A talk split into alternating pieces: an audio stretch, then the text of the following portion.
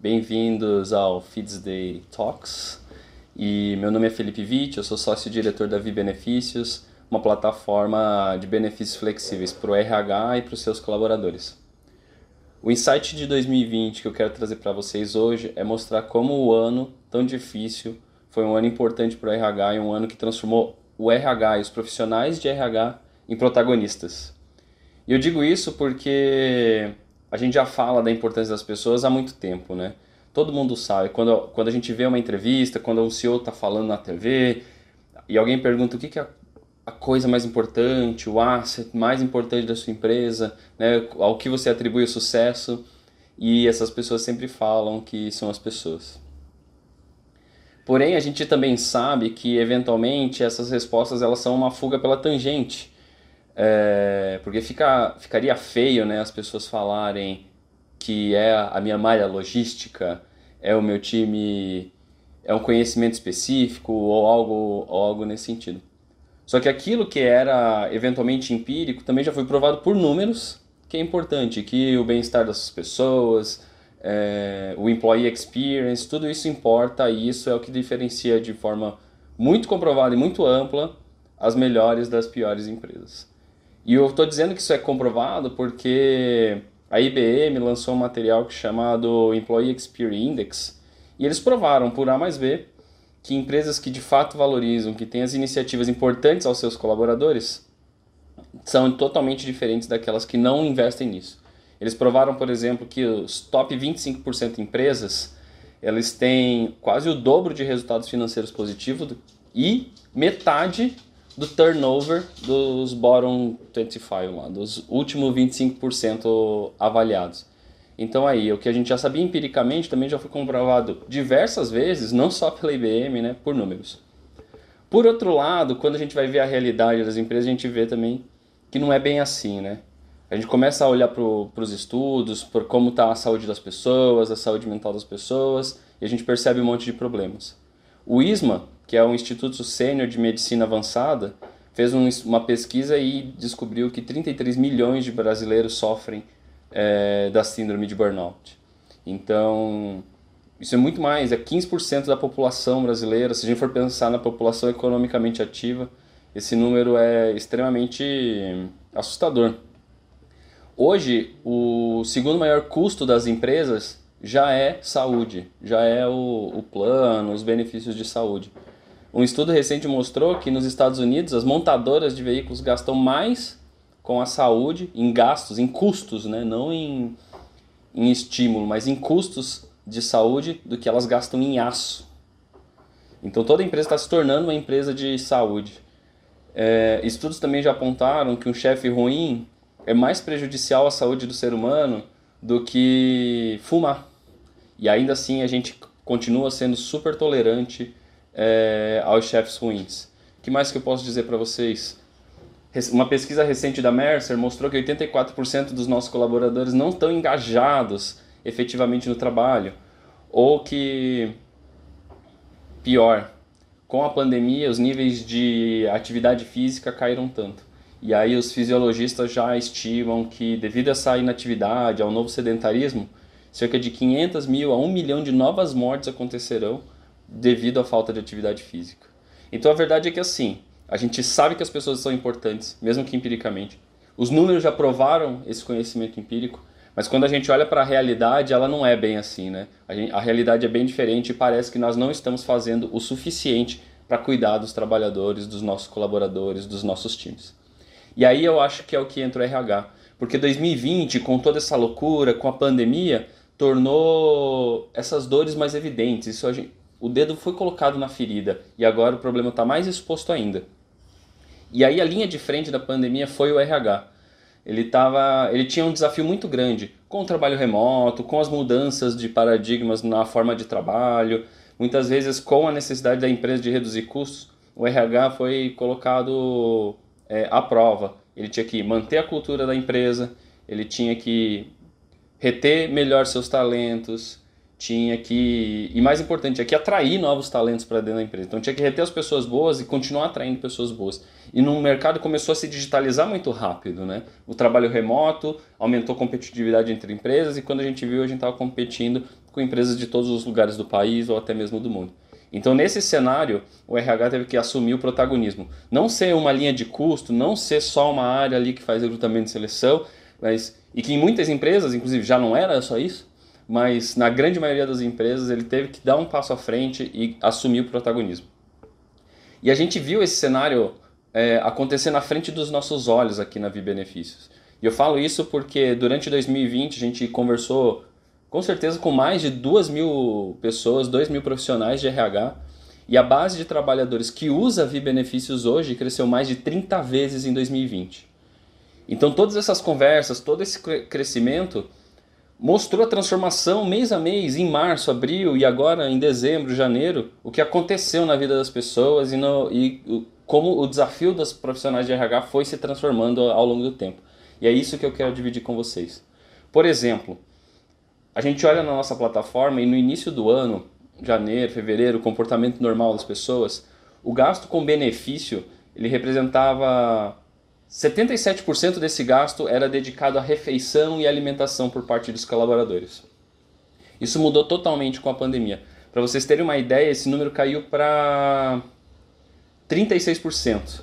Os gastos com saúde aumentaram, eles eram mais ou menos 7%, e eles passaram a valer 18%. Eles mais do que dobraram é, em termos de gastos dentro da nossa plataforma. E gastos culturais, como os livros e pagamentos de streaming que a nossa plataforma permite fazer totalmente, de forma totalmente amparada legalmente, foram de. Eu sei que eles cresceram, chegaram a ser 25, 26%, mais de um quarto dos gastos de benefícios das pessoas passaram a ser relacionados a questões culturais. Então, por exemplo, aqui a gente já vê uma migração totalmente diferente do comportamento das pessoas, que antes usavam seus benefícios 100% para alimentação e agora começam a usar isso para melhorar a qualidade de vida em casa, lidar melhor com a pandemia, esse tipo de coisa. Então, o RH precisa se preparar muito rápido para isso. E a grande conclusão que a gente chegou, e acho que o grande aprendizado que os nossos clientes tiveram quando a gente conversa com eles, foi que as necessidades de cada colaborador é diferente, né? que eles precisam achar uma forma de melhorar a vida das pessoas e promover o bem-estar em nível individual, mas que isso é uma é muito ousado e é muito difícil ser feito, né? E aí eles começaram a buscar soluções para isso. E eu acho que o melhor exemplo que a gente pode ter aqui dentro de casa e que eu posso contar para vocês que aconteceu na prática é o, a questão do uso de refeição e alimentação é, as empresas tinham isso fixo, né? Um valor, e vocês sabem, né? Um valor fixo em refeição, um valor fixo em alimentação. Com a pandemia, as pessoas pararam de é, ir aos restaurantes e, esse saldo começou a acumular.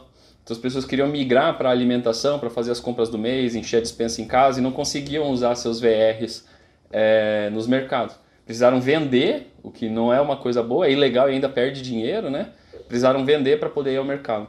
E aí a gente começou a promover essa solução que permite a flexibilização do saldo mês a mês, a pessoa transferir para VR, para VA, conforme a necessidade.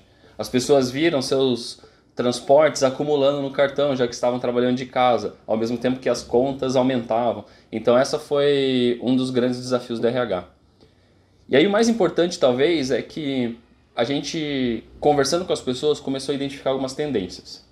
E aí eu quero trazer três tendências para vocês que a gente viu empiricamente com os nossos clientes e foi no mercado buscar pesquisas para validar se isso estava acontecendo mesmo. Eu quero dividir com vocês porque eu acho que é um comportamento, é uma tendência que iniciou em 2020, mas que vai se fortalecer sim muito ainda agora em 2021. A nossa primeira tendência é sobre o bem-estar do funcionário. As pessoas começaram a procurar a gente para falar não só sobre refeição e alimentação, mas sobre saúde emocional, sobre saúde física e até mesmo saúde financeira e queriam usar nossa plataforma para atender os colaboradores dessa forma. Com esse aumento, a gente foi buscar o mercado e ver se isso fazia sentido. E a gente achou uma pesquisa do Global Wellness Institute que mostra que, deixa eu puxar o um número exato aqui, 65% das empresas vão investir mais em saúde emocional e bem-estar nesse ano do que investiram no ano anterior. Então, de fato, isso se comprova no mercado. Nos nossos clientes, isso é uma realidade. A gente tem um produto que oferece desconto em saúde emocional, saúde física e financeira, e a gente tinha 10, 15% da nossa base usando esse produto. Com a pandemia e ao longo do ano a gente chegou a 40, mais ou menos 40 ou 50% da nossa base adotando essas soluções para oferecer esse tipo de bem-estar para as pessoas. Então isso também aconteceu aqui.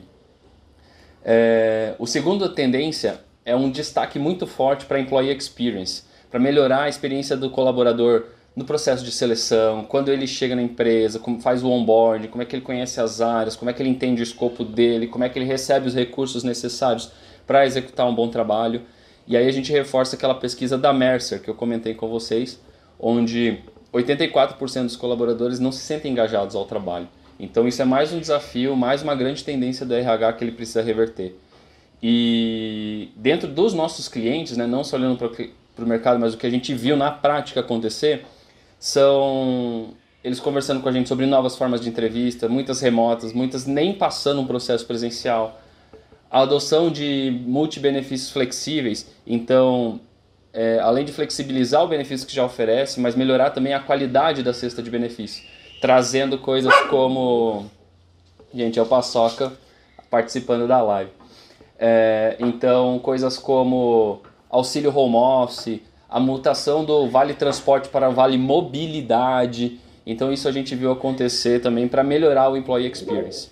E por fim, a gente vê uma migração, e acho que é uma tendência em todas as áreas, da criação do RH baseado em dados.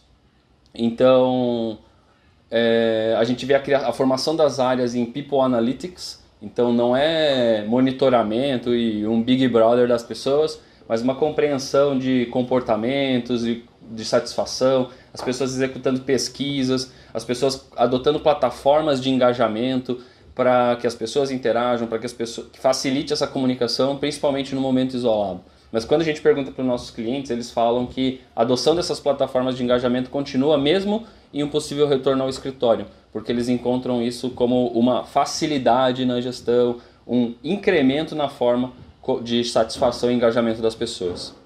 E aí eu acho que a grande conclusão que a gente pode chegar aqui é que o RH ele é mais estratégico do que nunca. E em momentos de dificuldade a gente tem a oportunidade de assumir a liderança dentro da empresa.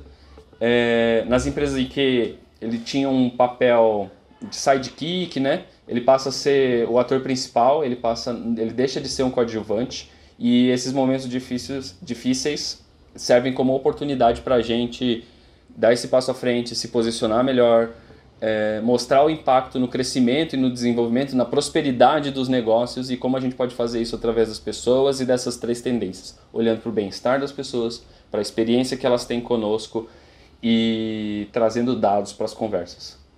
Pessoal, isso é o que a gente aprendeu em 2020 com os nossos clientes e com as pesquisas na prática. espero que tenha sido legal e fica aqui o convite para vocês conhecerem mais sobre a Vi Benefícios. Espero que vocês gostem do Feeds Day e até a próxima. Valeu!